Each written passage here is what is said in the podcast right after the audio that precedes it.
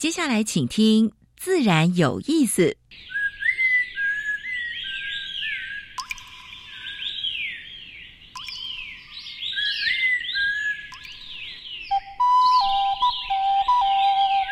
大自然是最能启发人心、最迷人的教室。透过鸟语、虫鸣，顺着山峰、水流，教给我们自然万物的盎然趣味与生命智慧。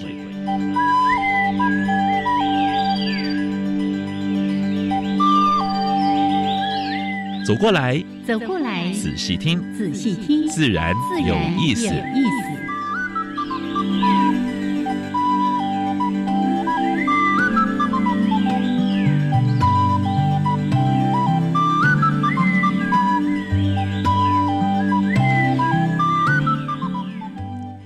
Hello，亲爱的听众朋友们，大家好，欢迎收听教育电台。自然有意思哦，像平视。我限制，嗯，我我这个声音刚好可以哀悼一下泰鲁哥，对不对？啊，这个这个过节真的是非常的，第一天就发生这么严重的事情，而且是台湾史上啊，那个那个交通事件是最大的最大的一个伤亡啊。嗯，所以，哎，政府真的必须去注意了哈，因为现在都高速高速铁路还有这个这铁路。那公路边的这个边坡的这个整治啊，真的要非常非常采最严格的这种这种这种方式来管理。是是，其实真的有时候都说啊，哎，我离开一下还是怎样哈，就一个小小的疏忽，是是会酿成大灾祸。是是，所以预防性的工作是最重要的。嗯，所以真的哈，哎，大家要注意了哈。是是，那这一次真的很不幸哈。然后呢，哎，我相信很多人的话呢，心里也是蛮难过的，因为这春春春假的第一天哈，清明的第一天啊，就就发生这样的事情啊，嗯。好，那我们当然希望大家都平平安安、健健康康啊！哦，那发生这样的事情，我相信大家心情是沉重的。对对。可是，一样的日子要照走要过，那也要为自己的健康负起责任。还有呢，那个武汉肺炎哈，就新冠肺炎现在的人数还是在攀升，尤其在美国哈，呃，它的数数目已经到三百零七万，五十万人过世了啊。还有全世界已经一亿三千一百七十二万啊！这个巴西还是第二名，印度第三名，再就是欧盟国家，俄罗斯跟欧盟国家啊。台湾还是要注意了啊，因为我们疫苗啊。因为只有少数人才开始而已，对对对，才开始而已啊！所以戴口罩还有勤洗手，这是必备的。嗯，对，所以刚才说的，每个人为自己的健康负责任。是 OK，好来，除了跟大家来稍微关心一下健康，或者是在这个呃春节这段时间发生的这个意外之外呢，还是一样来跟大家说一下，我们今天为大家安排的节目内容。第一个单元是自然大小事，分享过去一个礼拜全世界台湾。啊，发生过比较重要的生态、农业、环保的一些事情。是。第二单元，今天燕子要跟大家介绍一种台湾的呃原生植物。对，这个呢，大家可能比较少听过，但是呢，喜欢蝉的朋友一定会知道这种这个树，就是野产，它是野产的寄主植物，是台湾野蚕。是，也是濒危种的一种蚕，很漂亮的。对，然后这个树长高高，你可能就从它树下走过去，没有抬头仰望。对，现在正是它开花的季节。是是，来是什么？待会儿再来说给大家听。好，另外呢，今天的主题时间，真的我们非常非常的期待这位来宾来到节目当中，跟大家分享。应该是我们人类对它最熟悉，但是却又是如此陌生的一个动物。对，这个岛上唯二的灵长类动物啊，台湾猕猴。近年两种灵长类动物不能和平相处。对，那为什么呢？我们哎，这个是当。发党的发言人，哎，就说哎，台湾滋滋党。哎，我第一个看到这个燕子传给我这个讯息的，哎哎，什么时候成立一个这个政党？吱吱叫。结果他是一个呃社社团法人是啊，哎，来，我们正式的介绍一下，是台湾猕猴共存推广协会。协会那他呢是是这个协会的秘书长，大家喜欢叫他美美。哎，我们的林美莹秘书长是是是，等一下好好的聊一聊。他爸爸是党主席，是 他是发言人。还有呢，我一个学生背的，现在是他们的理事长，哎，很好玩哦。好，我待会儿呢，我们带着大家。重新用另外一种眼光来看待认识，是的。好，那老师，我们就先加入第一个小单元。自然大小事，风声、雨声、鸟鸣声，声声入耳。大事、小事、自然是事事关心。自然大小事。我们上礼拜协寻的从澳洲来的那一只，嗯嗯，呃，夜玉哎，或者念郁郁，哎呀，不是啊郁郁寡欢哦。已经在台南来鸟友已经在那个雪角湿地找到了，是，谢谢。不过他还可能会往北飞哦，嗯哎，他会飞到哎那个那个北方哈，嗯过过再继续继续繁衍。希望这只哎它是有希上上路脚标的，平安一路平安啊。嗯，此班的先头部队已经通过林内了哈，未来这一个月它在林内大概都可以看得到哈。因为每年的清明节的清明也要来啊，这是值班的啊哎，大概有四种啊。然后呢，大家有机会到林内古坑这带，好好欣赏它的呃哦英姿啊。所。以他之前到南部渡冬，现在要北返北返，北返哦。对。然后会到苗栗，会到竹南，嗯。那我会继续往北飞。但是。路过的地方，只要记住植物，它就会开始下来，哎，开始 开始产卵，开是始繁衍。啊好好也蛮有趣的了哈。是好，全台湾最大的光电厂是落脚在台南啊，台南的什么地方呢？七股，七股盐田，废弃的盐田。哦当然，这个地方过去也是候鸟蛮重要的一个湿地。哀嚎，哎呃，不过，哎，缺电了，也没办法哈。所以这个地方大概大概有三百三百个足球场，面积这么大哈，跻身世界前五十大了哈。呃，目前的话呢，大概呃装置的容量可以达到一百五十 MW 啊。嗯呃，不过呢，还有一个最大的哈，也会在呃，会会陆续会在附近哈，会会会会出来是一百八十 MW 哈。嗯，好，希望他们有做好环境影响的评估哈有了，这个都嗯已经做过，才能够在那边盖的了哈。好，气象局针对四个县市发布高温的黄色灯号，哪四个县市呢？南投、台南、高雄跟屏东嗯啊。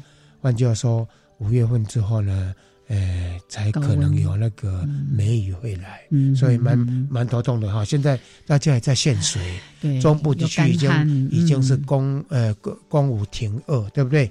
呃，听说很多家庭把能够装水的容器都拿出来了啊，连那个连大那个，桶子是 热销的商品嗯，我这还是要节约用水哈。芒果是大家所喜欢的，可是呢，今年在台南因为干旱的关系哈，还有温差大，山区的芒果大概有点畸形。哦，都说变空包蛋哦，哎，大大概是受粉不良。嗯哼啊受粉不良的话呢，我们知道叫啥呀，呃，叫最个拜球桃，叫山呀拜火心桃。什么哦火心桃火心桃啊，它是蝇类授粉的哈。大概蝇类是不是今年比较少，还是怎么样？还是果农没有去做好诱引这些这些这些蝇类的这些措施啊？所以今年大概很可能会减产。哦，那爱吃芒果的人要有心理准备啦你。看贵哦。嗯，营建的废弃物乱倒，彰化县的农地在遭殃。哎，那你农农林讲话。哎哎，嗯，乡亲能够好人妹啊，立法委员呼吁中央要建制，呃，这这这后端的追踪系统啊。其实县市政府也要自己好好管了、嗯不是把事情全部都丢给中央了啊。因为这个地方很多废弃物虽然说会跨县市来到，但是呢，也有可能很多是在地的啊。好，最后一则讯息跟大家分享，就是说每年到这个时间，你都要到北京去的话呢，嗯，大概是雾蒙蒙的，哦哦沙尘暴，还有雾霾，是。还有 PM 五点五都达到相当高，所以呢，呃，四五月份的时候呢，北京的太阳大概是像月亮，嗯。蓝月亮。我说那个叫做在白天能够张目对日，其实是一层呃空气污染实过去好几年，我嗯也曾经在这个时间去过，但是真的很感觉很不好，是哎是觉得好像都是雾，但事实上那是有毒的空气。你这个过敏的人就不要去空气不好的地方。所以我到北京哎大部分都是戴口罩的，即使没有那个那个 co COVID nineteen 的时候也是一样啊、是是？好，这是今天的自然大小事。好，那待会儿呢，台湾 special 就交交给给燕子哦。嗯。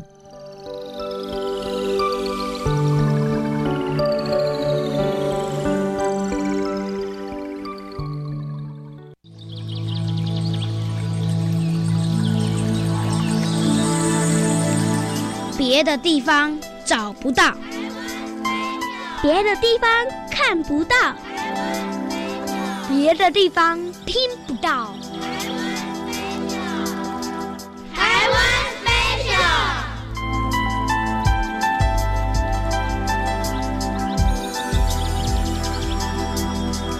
好，欢迎朋友们继续加入教育电台，自然有意思。台湾 special 的这个小单元，我是燕子。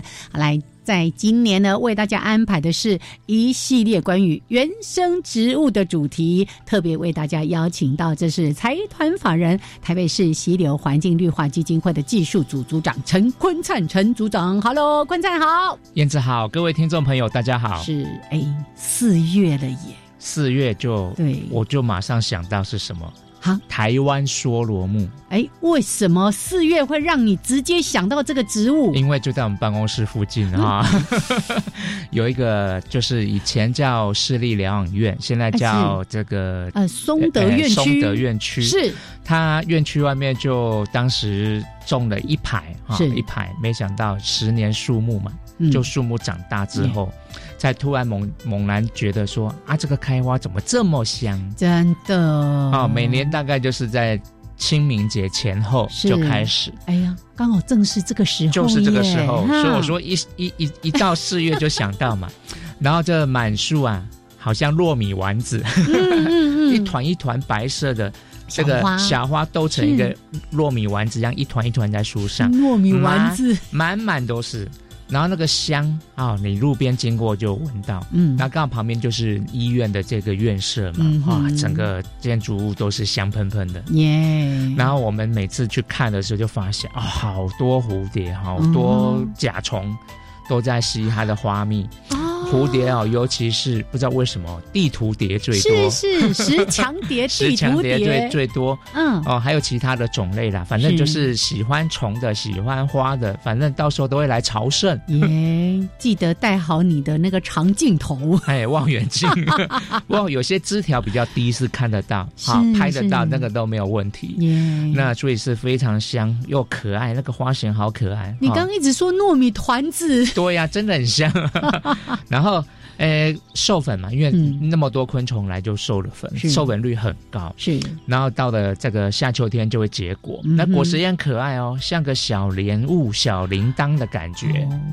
咖啡色的。我曾经试图要在它树下找它的果实，结果已经被别人捷足先登之后，哦，怎么都找不到了。因为以前基金会曾经有一个嗯计划哈、就是这个树那么好，对，但是怎么好像不是那么普遍。嗯哼，所以我们就跟这个种苗业者合作哈，就请他来采种，但医院也同意，哦。我们就采种，然后到苗圃育苗，育苗出来之后，我们就在这个松德院区的这个附近推广来种，因为既然这个地方方种得起来，它的邻居一定也能种得起来。然后再推广到更多地方去种，啊，其实它是台湾南部的树，哦，是哦，啊，北部它也这个活得这么开心，这对样子，对对，所以其实是是适应性是没有问题哈、哦，那开花结果，然后整个树是常绿的，是。对，所以它的遮阴效果哈，观赏效果就是从花果到叶哈，都是有一定的这个观赏价值，加上它的香味，嗯。哎，它的香味带来这种很棒的气氛。对，然后又养了一堆虫，是生态价值也很高。还有一个夏天好乘凉，对它夏天，呃，松德院区那一排底下其实就是有规划是座位区、休息区，所以整个整个氛围都蛮不错的。是啊，这个事情实在是非常好玩，因为呢。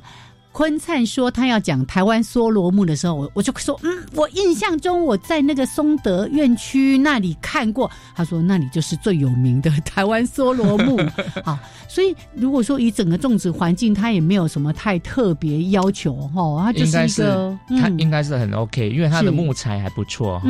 哎，我查到资料就是在南部哈，就是我们恒春半岛的原住民是有用早期是有用它的木材。去做，比如说猎刀的刀鞘哦，啊，或是说猎枪的那个枪把、枪把托，哎，对，是木材是还不错，所以呃耐风能力也不错。因为我在我家也种了一株，大家知道宜兰的台风是很可怕的，是台风过后它屹立不摇，没有什么残枝断叶。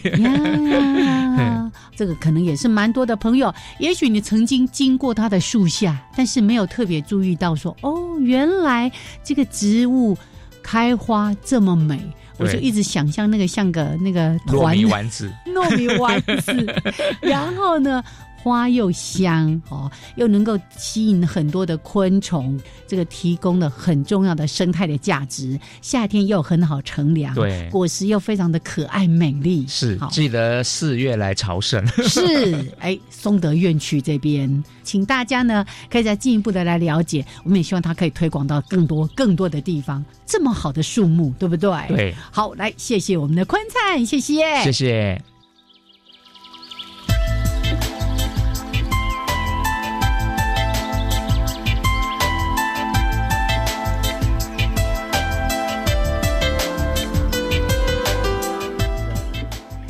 好，现在时间是上午的十一点二十一分，欢迎朋友们继续加入教育电台，自然有意思哦，三平四，我是燕子。我们现在正要访问的是台湾米火共存推广协会的林美莹，林美美，水喷喷，哎，水喷喷，水喷喷，哦，来来，这个非常的欢迎。我们正式介绍一下哈，台湾猕猴共存推广协会秘书长，也是台湾猕猴滋滋党的发言人。林美莹，Hello，Hello，大家好。其实起先燕子传资料给我说，自治党好奇怪，哎，我记得政什么时候成立了一个政党叫做迷猴自治党？哎，然后就要问 党主席是，还有党纲，还有党主席，那他是发言人，是是。好，我们还是回来，那这个是比较趣味的说法，真正呢我们还是要提到一个很严肃的话题，就是。怎么样让人类跟台湾猕猴是可以和平共荣共存在这个台湾的土地上面？对，台湾猕猴这种动物过去是保育类的，是现在已经解除。对，为什么呢？因为农民说他会来，他会来危害我的水果，他会挖我的地瓜什么之类，什么都什么坏事他都会干啊。所以呢，大概受不了了。嗯，哎，除了补助之外，还有什么设置电网啦？然后呢，哎。竟然有这个政党出现，有这个，来，我们请美美来帮我们介绍一下这个协会，或者是我们自己戏称的台湾自治党。嗯嗯，其实一开始我们会成立这个政党，是因为每次大家在开玩笑的时候，都会说啊，一定都是某某党的阴谋啦。好，然后我们就戏称在网络上是我啦，是我啦，对对对，我们就成立了这个社团。那我们的协会呢，是在呃大约猕猴被移除保育类。那时候风声刚起来的时候，我们开始筹组成立。嗯，是是。对，因为主要那时候想成立这个协会，也是因为我们想要推广共存这个概念。因为共存这个概念，不管是用在猕猴身上，或是用在其他野生动物身上，我们都希望这样子的概念可以传播出去。嗯嗯嗯。概念还有一种对待野生动物、对待大自然的态度，对不对？是是。因为过去猕猴也许数量没那么多啊，因为。因为驱赶，还有呢，包括捕杀啊，还有过去甚至有有吃的那种现象啊。但是现在保育之后呢，哎，发现说到处文明一点，文明一点，没有吗？那真的过去是有这样的历史啊，啊，所以呃，民间的什么控高嘎有没有？对不对呀？你越来越不文明，对啊，越不文明。我是把那一段那个那个黑历史稍微跟大家交代一下。嗯到现在我们要跟他共。共存啊，所以才才会成立这样的协会嘛，对不对？是是。来，先说一，帮我们解惑一下，真的台湾猕猴有多到那么多吗？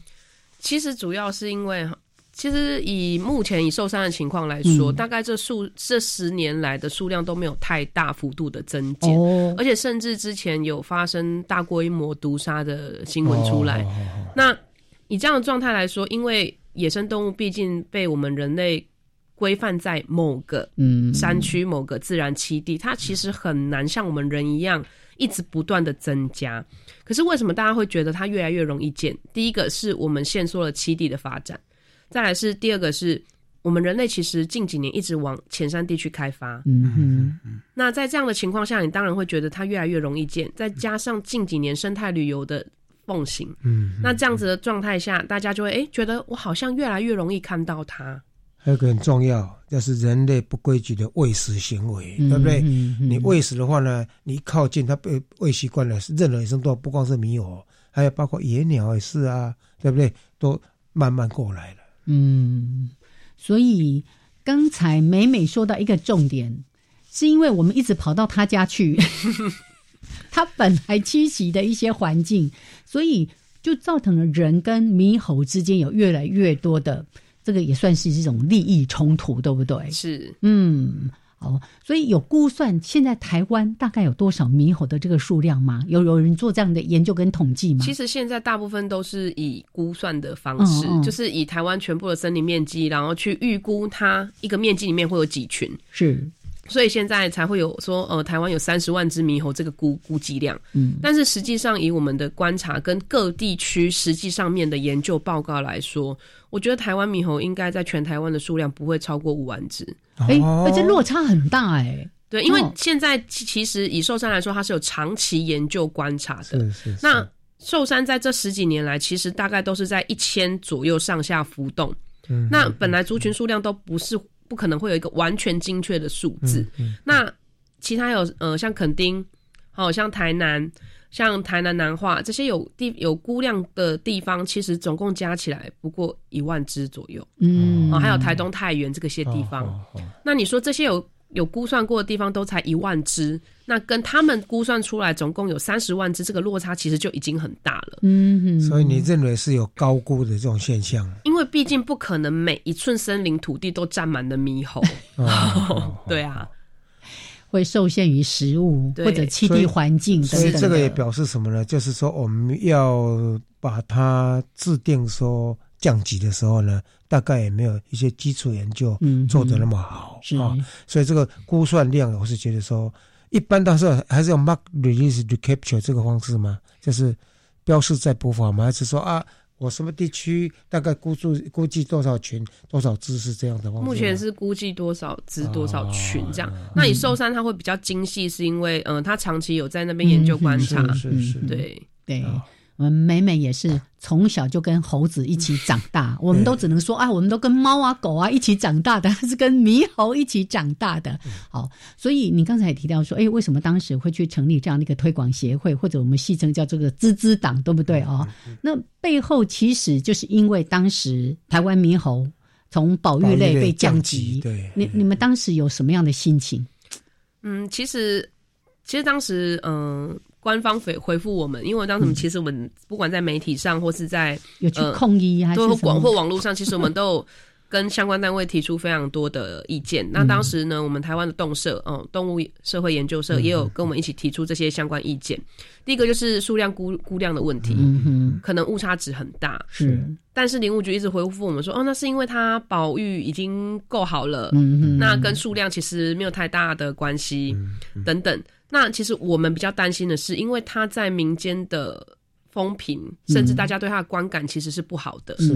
那在移除保育类之后，我们担心的不是它的数量问题，嗯哼，而是它整体的大家对他的观感以及会对他做出来一些呃手段，可能会更糟糕。猕猴一般人类对他为什么要负面的？我想等一下请。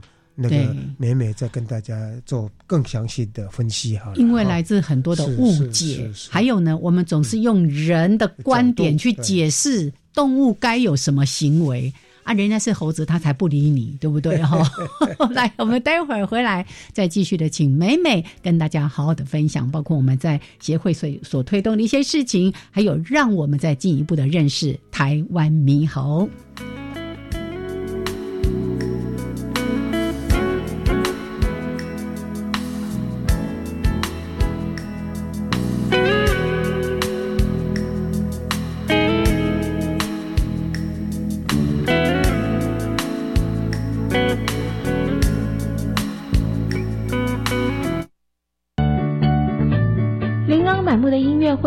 到底该带孩子去听哪一场呢？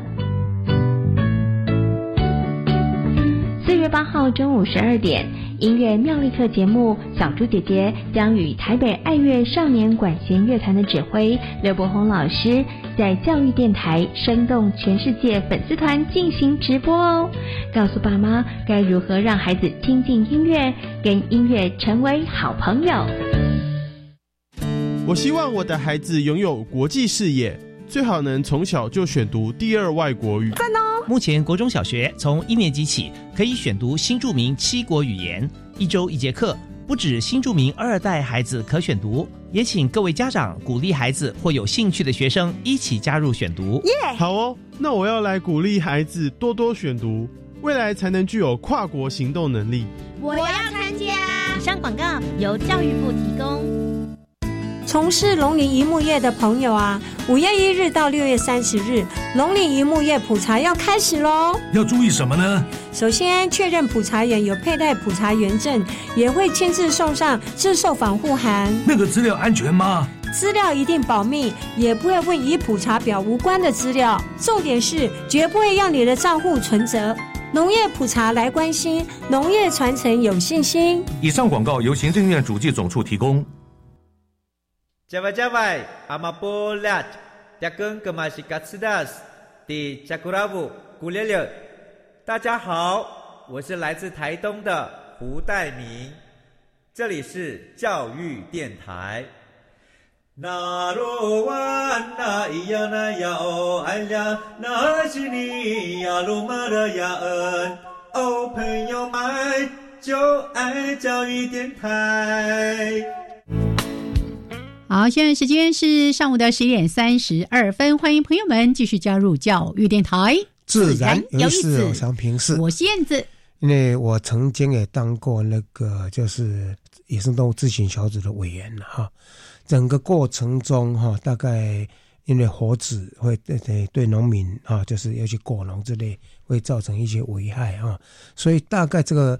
猴子要不要降级啊？他们要不要降级？哎，讨论了相当久的时间啊。那一直直到最近哈，这个他们要才被降级啊。那为什么会有这些负面的讯息呢？也许美美可以给帮我们说明一下。是，来，美美呢是我们今天特别呢这个远道把他请来跟大家分享的台湾猕猴共存协会的秘书长，也是我们刚刚在说哎。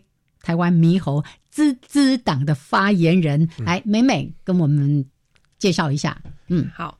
那其实，嗯，当时会反对他移除保育类，主要是因为民众对他的观感。嗯，因为在没有移除保育类之前，就频繁的发生毒杀或者是呃人民攻击他们的一个现象。嗯，那你移除了之后，其实大家就觉得，哎，我好像可以少了一个保护伞，对不对？对。其实我对于保育这件事情。我在意的不是他在不在名单，而是我们对于他的态度，还有我们对于他的科普知识，到底已经有没有到足够的水平，让大家足够理解他，理解到怎么去应对跟相处。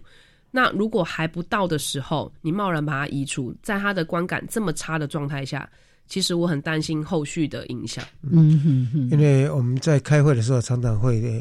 听到一个讯息说啊，农民就是猴子的话，他连那个生的或者是些都都会都都会拿啊，而且呢，他有时候会放在还有它的他的夹囊里面，对不对？对。然后，呃，采一颗要掉一颗，那个掉一颗。说他习惯不好，对，习惯不好。灰如一哈是。来，我们大家真的对这个生物，虽然我们刚刚说的台湾唯二的灵长类，就我们跟台湾猕猴，但是我们对它的认识实在太多的，而且误解还超多。大概主要有哪一些误解是我们对台湾猕猴，我们硬给它贴上这样的标签呐？好，第一个是，其实我们一直以来，嗯，都会讲说猴子有猴王，有没有？哎哎，对，是是。但是其实猴子它是母系社会。哦。那过去我可以理解说，我们在科普教育的时候，为了让小朋友觉得有趣或容易理解，所以容易套用美猴王孙悟空这样的想法。嗯。但是其实我们现在都在追求性别平等，然后追求我们尽量教育要去威权化。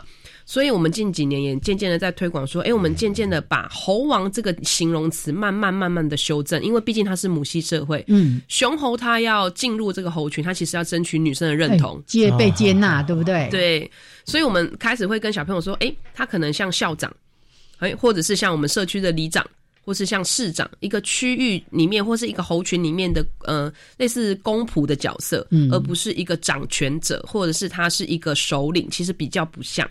对，我们可开始去修正这样的问题，然后跟民众去解释。那第二个呢，就是大家很容易会觉得猕猴会攻击人。嗯哼，那其实野生动物它本来它的防卫心、警戒心就比较高。嗯，那它。大部分的猕猴它都不会主动攻击人类，它其实大部分是为了食物。食物对，那你只要把食物收好。刚刚杨老师有提到说，就是呃喂食的问题。其实除了不要喂食之外，还有一个重点就是大家常常会忘记把食物收好。嗯哼，哎，你你上山睡，我没有喂食，可是你手提着这个，对他们来说好像是百万现金的东西，那他当然会觉得说哇。要检查一下，哎，你是不是被开来呛我？哦，所以拿塑胶袋、拿食物在他们面前晃，就像我们去银行领现金出来，你就拿在手上给大家看是一样的道理。引人犯罪。对，对我看到一段影片哈，就是说，哎，登山客就看他，然后呢，猴子就过来了，那帮你检查包包，哎，检查口袋里面有没有东西。所以刚才妹妹讲的好，你们没把食物藏好或者关好，对不对？嗯。大概这个冲突就是因这样发生的吧？对，大部分的冲突都是因为我们食物漏摆了。嗯，那他当然想吃。你就会想要，他就会去过去想要拿，嗯那拿的过程中人可能会惊吓拉扯，那擦枪走火就很容易双方都受伤。是是是，我记得前两年我去高雄寿山，然后要进去之前呢，就听到一段那个录音在那边播放，就说什么 呃山上有猕猴出入啊，若若遇满猕猴抢食，请放手给他。这样才不会受伤。对对对，但是为什么会造成这个？其实真的也就是刚刚说的，你前面太多人的喂食，让他也觉得，哎，人类是在送食物给他的，对他来说，他已经养成这样的一个认知了，是吗？应该是说，嗯，喂食这件事情会造成第一个。我们的食物真的太香太好吃，是是。那再加上近几年非常多游客上山，那上山的时候你自然会带一些饮用的食物，嗯。那在这个过程中，他已经知道哦，人类身上就是有这么多美食，是。像是寿山，我们已经呃禁止喂食很多年了，嗯。可是大家还是会习惯手提饮料上去，嗯哼。那在这个过程中，我们没有去建立。就是你不要食物外露的观念，是你只告诉大家不要喂食，其实只是片面的哦，让这件事情没减少。嗯，可是你还是提着食物上去啊。所以，我们像我们山上带导览的时候，我们都跟跟小朋友开玩笑说，我们吃东西就是打游击战。嗯，好，猴子来的时候就收起来，猴子出来的时候就。就赶快把它收起来，然后猴子不见就吃两口。对啊，其实小朋友也会觉得，哎，好像蛮有趣的。我我还记得我在山上看到一个牌子，写“人在做，猴在看”。这美美应该很熟悉。是是是。还有最近那个阿里山不是那个樱花正在盛开对对对，对？这个应该要那个食物稍微介绍一下，因为他是说今年的猴群会下来。采樱花吃哦，那我说在自然界里面，对它本来就有它的 nature food，对不对？是不是？有没有介绍吃些什么东西？妹妹可以介绍一下。其实像以猕猴来说，它本来就是杂食性的动物，它大部分都是吃叶子啊、茎啊，像花本来也就是它的食物之一。那它甚至呢还会吃一些小昆虫，好是。还会吃土，甚至之前还会吃一些小鸟蛋。啊，嘿，这其实都是它的食物的范围内，所以它其实取食非常的多样化。嗯，那在这个新闻里面呢，它里面就说什么猴子辣手吹花 啦，然后还有提到说什么猴子是因为没有食物吃才吃花，其实不是，因为你想一想，叶子跟花比起来，花更有味道、更香、更好吃，那所以他当然会优先取食，说我要先吃花。哦，嗯，盛开盛开的话呢，让它吃一点点吧。不过呢，跟赏花的话就会有一些冲突了哈、嗯还有管理单位哈、嗯所以好像云林县也曾经发生过一个事情，就是说，哎，山上的那个什么猴群下到一个一个一个斗六还斗南的一个国中有没有？去去盗取一些食物，然后归咎说啊，山上的食物很少了，嗯。所以他必须要下山。对，会不会因为过去诶因为有诱引行为，然后他再下来，还是怎么样？其实我之前因为跟云林县那边的议员有稍微去聊过这件事情，那其实他当时会下山，大部分是因为那间学校他也靠在山区附近，嗯，一定的，嗯，那就像中山大学的学生也会抱怨猴子抢早餐一样，猴子久而久之就看到，哎、那个黄色的早餐提袋又出现了，那他就会觉得说 那个东西可以吃。那再加上它附近可能有它可以觅食的植物，那他下来的时候顺便看到了你的早餐，嗯，对。那给 gam 价嘛，哦蒙停之类，是哎所以真的最重要的事情还是食物不要外露。是对，嗯有没有人做过调查哈？那个寿山的猴子有没有比其他地区的猴子胖？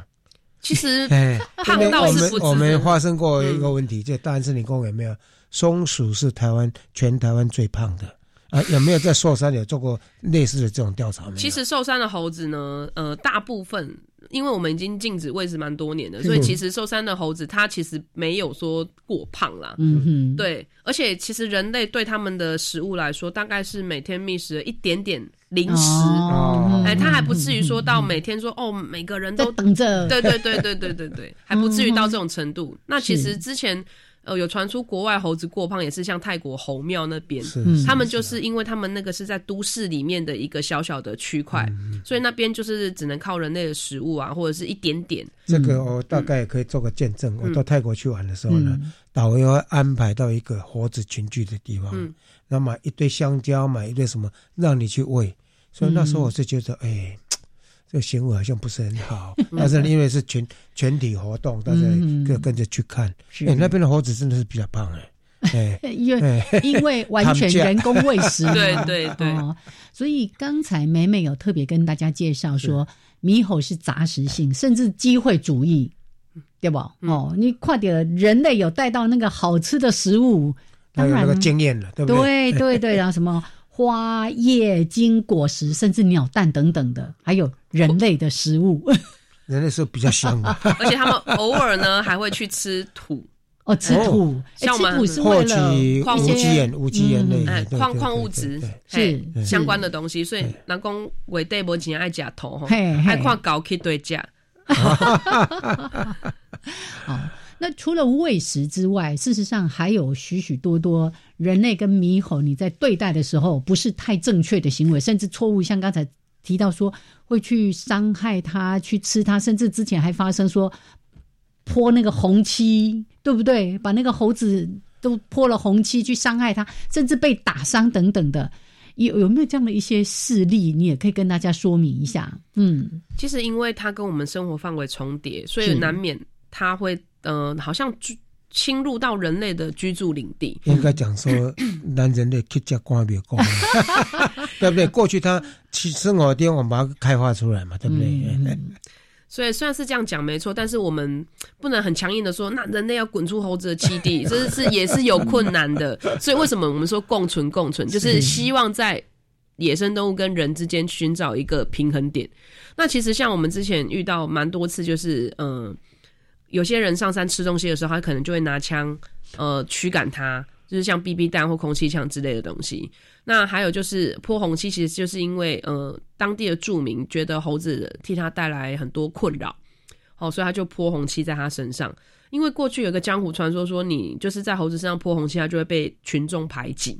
哦，被他给求取会吗？会这样子吗？但是其实是不会，不会啊但是是。比较惨的是，那个去年年底发生这个泼红漆的事件，我父亲呢，他在隔一个礼拜再去寻找那个猴群，就再也没有看到了，哦，嗯。就离开人，离开人类，就完全失踪了。看不到那一只被泼红漆，不是那一整群，那整群都不见了，对，那一整群就整个消失了。哦，还因为我们是整个寿山都有在做调查，跟嗯。美美的爸爸是这个自治党的党主席，是 是是。补充一下，我们大家都敬称他为猕猴爸爸。哦，我刚刚说，呃，美美从小跟猕猴长大，就是因为爸爸的关系。是是是，哦，所以你看到我这个这样的一些错误，甚至是伤害的行为，实际上也很难去了解，那为什么整群猴群都不见了？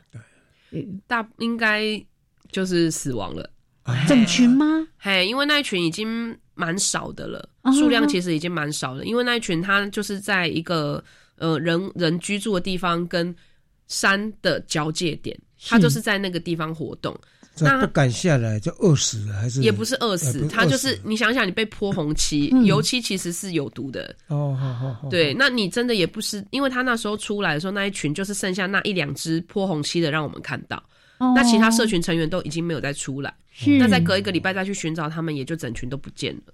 哦其实这样子的状态并不是只发生在像泼红漆，像二零一六年还有整群被毒鼠药毒死的，这都有新闻的。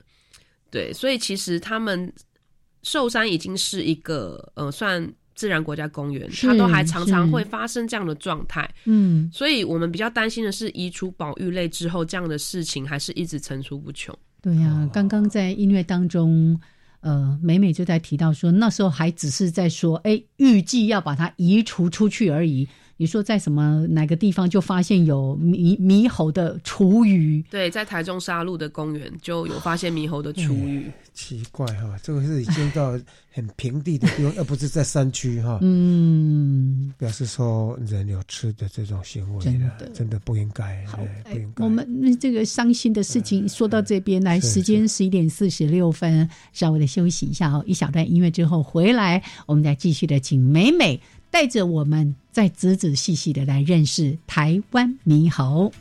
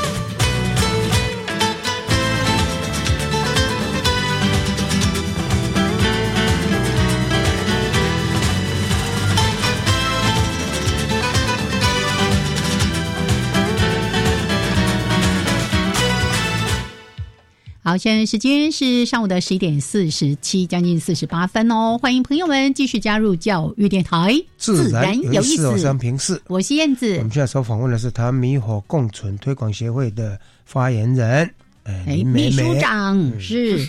好，来，美美呢？刚才我们提到了哦，这个为什么有人会那么狠心对啊对对猕猴做出这样的一些事情？那当然，我想回来再带着我们重新来认识猕猴的一些生态习性。刚才特别说到它的吃嘛，对不对？对对也说到说，哎，其实不是猴王，他们是母系社会哦。那有了这一些了解，但还有一些可能是我们不知道的，会被人类误解，哎，是攻击了还是什么等等之类的。嗯，我记得动物园有一个猴岛嘛，对不对？嗯，动物园的猴岛它每年的猴王争霸赛，哎你觉得有有有有这种现象吗？其实呢，以他们的男生来说，嗯，他是母系社会嘛，啊。我要争取女生认同，难免会争风吃醋。哦是是那争风吃醋的同时呢，因为呃动物园它毕竟它的社群就是那一群，所以它当然会好像只有几只男生在吵架。嗯可是对像野生族群来说，它选择性多了，男生争风吃醋，哎，比如说 A 跟 B 打架，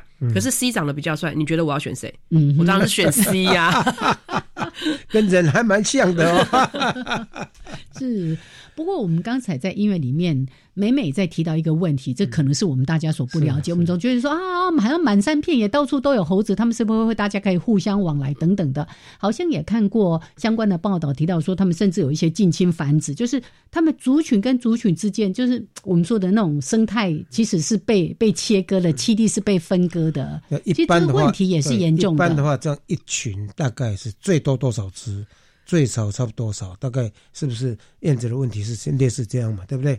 哎、其实呢，以现在猕猴的社群的状态来说，以寿山来说，最高数量可以到九十七只一群，一群可以这么多哎对，一群。然后其实像日本猕猴还有到上百只以上的，哦所以就是看他们哦，是是就是看他们的社群这个凝凝结度怎么样，凝聚力怎么样。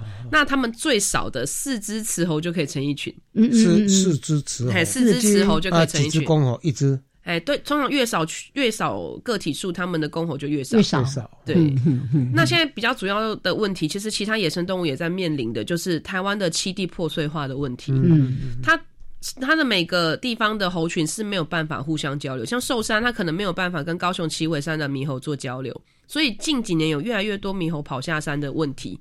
其实这些猴子不是因为太多而溢出，而是他们急迫的想要去跟其他的社群做交流。嗯嗯哦，所以这是下山。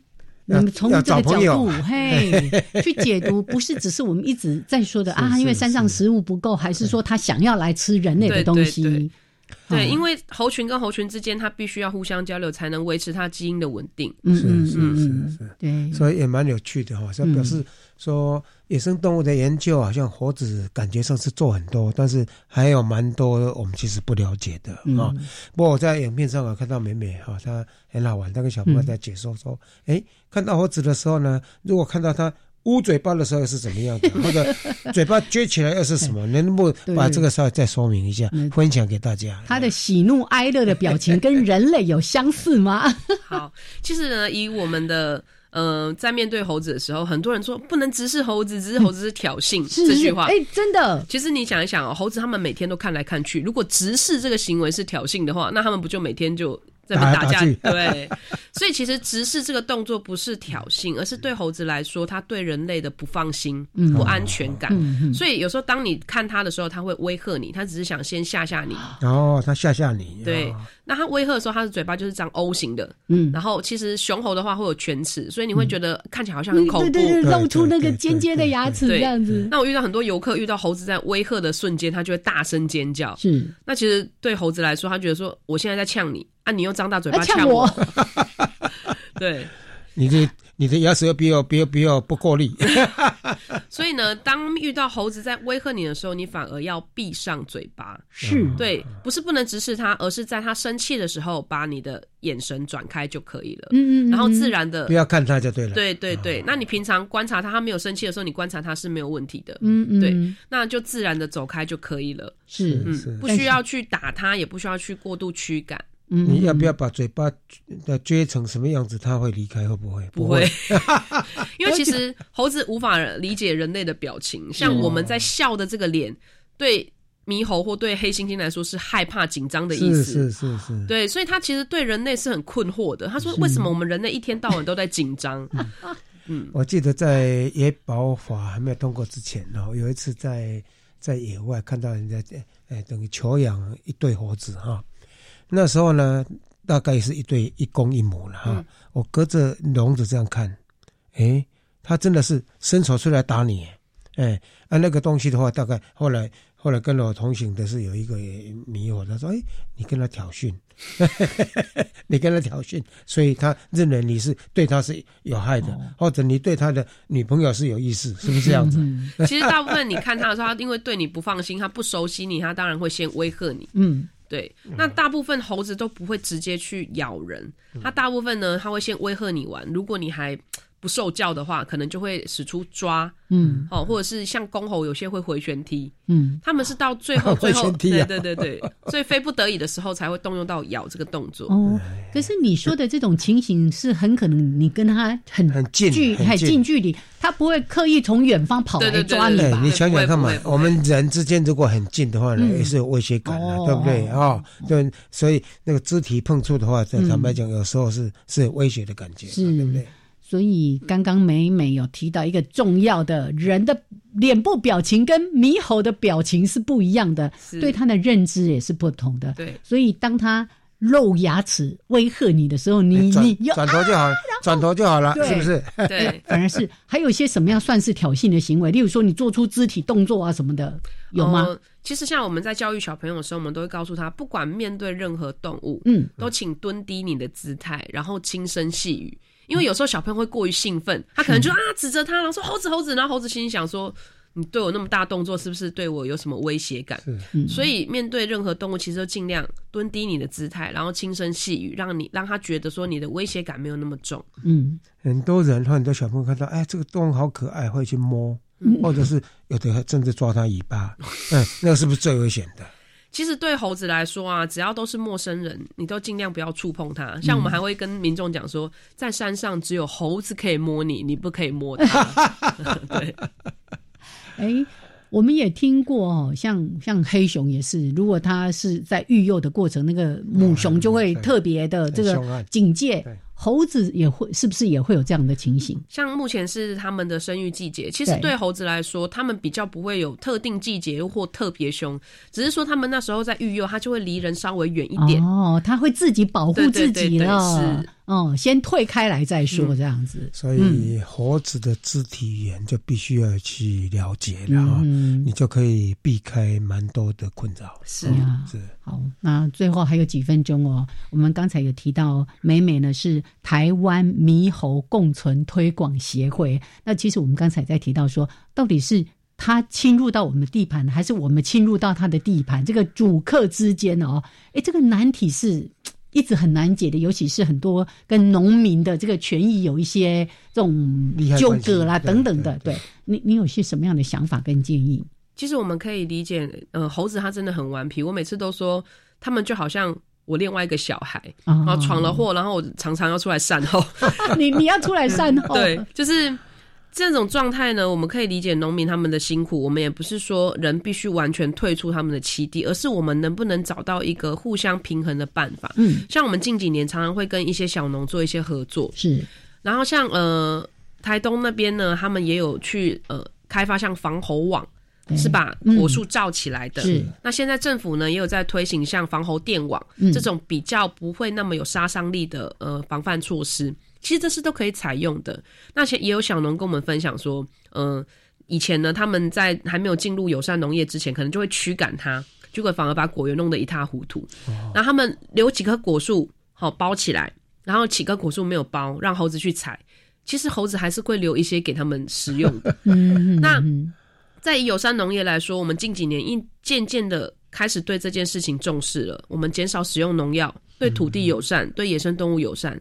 那你卖的价格单价反而可以比较高，嗯这个也是一种方式。所以其实人是有智慧的，我们是叫智人智人，所以希望我们可以用更有智慧的方式，互相取得一个平衡。嗯所以像田间有脚印，我们常常说我为猕猴买单，我为什么买单？绿色保育标你们有没有在推像为美好买单的这个绿色保育标章？有没有？哎、目前是有的，像我们跟美农呃合作的小农，他们就有获得绿保标章。啊，那我们也会常常跟他合作，像去他们田间去体验，说怎么采花生啦，或去了解为什么他们要从事这样的友善农业。嗯嗯那像之前呢，呃，还有蛮有名，就是云林那边有猴子柳丁的这样子。是是是，对对对。嗯，其实如果大家对于这样子的认知越来越多，越来越愿意为野生动物买单，我相信友善农业是可以推得起来的。对，这一块倒是协会可以好好去做，然后跟农民，哎，不一定说小农了哈。那小农当然比较容易接受，但是呢，呃，一。一般的话是蛮多农民对猴子的话，对都都会蛮痛恨的，所以我是觉得说，可能你们努力的空间还相当大哦。是。刚刚说的，有的农民就会知道说留一些给他们吃 哦，他就不会整个来这边做什么捣乱的动作了。最怕那个柿子了，那柿子都蛮高价的啊，所以他们有时候曾经发生过发生过这些类似的案件。像柿子的话，我知道的是在呃台中东呃那边，其实也有农民，他们是用他们自己独特的电网去架设之后，也是蛮友善的去呃护卫他的柿子，所以其实。认真的，我们去讨论，还是会有一些办法的。嗯嗯，对了，因为现在电网都是林路局在补助，是其实应该好好去落实呀。对，对它有一些警戒的效果哈，也可以保护到猕猴的安全，减少人跟猴子之间的这个冲突了。对，OK，好，我知道，其实，在他们协会还有办一些活动，会带着民众去认识猴子。哦，那大家有兴趣的话，在脸书上面，你们有一个粉丝页，就叫做。台湾猕猴滋滋党吗？对，还有另外一个，我们是专门在发布导览活动的，叫跟着猴子去爬山。跟着猴子去爬山，好，欢迎大家呢可以进步认识他们。环境教育活动。OK，来，今天非常的谢谢美美，谢谢，谢谢，我们下礼拜见喽。OK，拜拜，拜拜。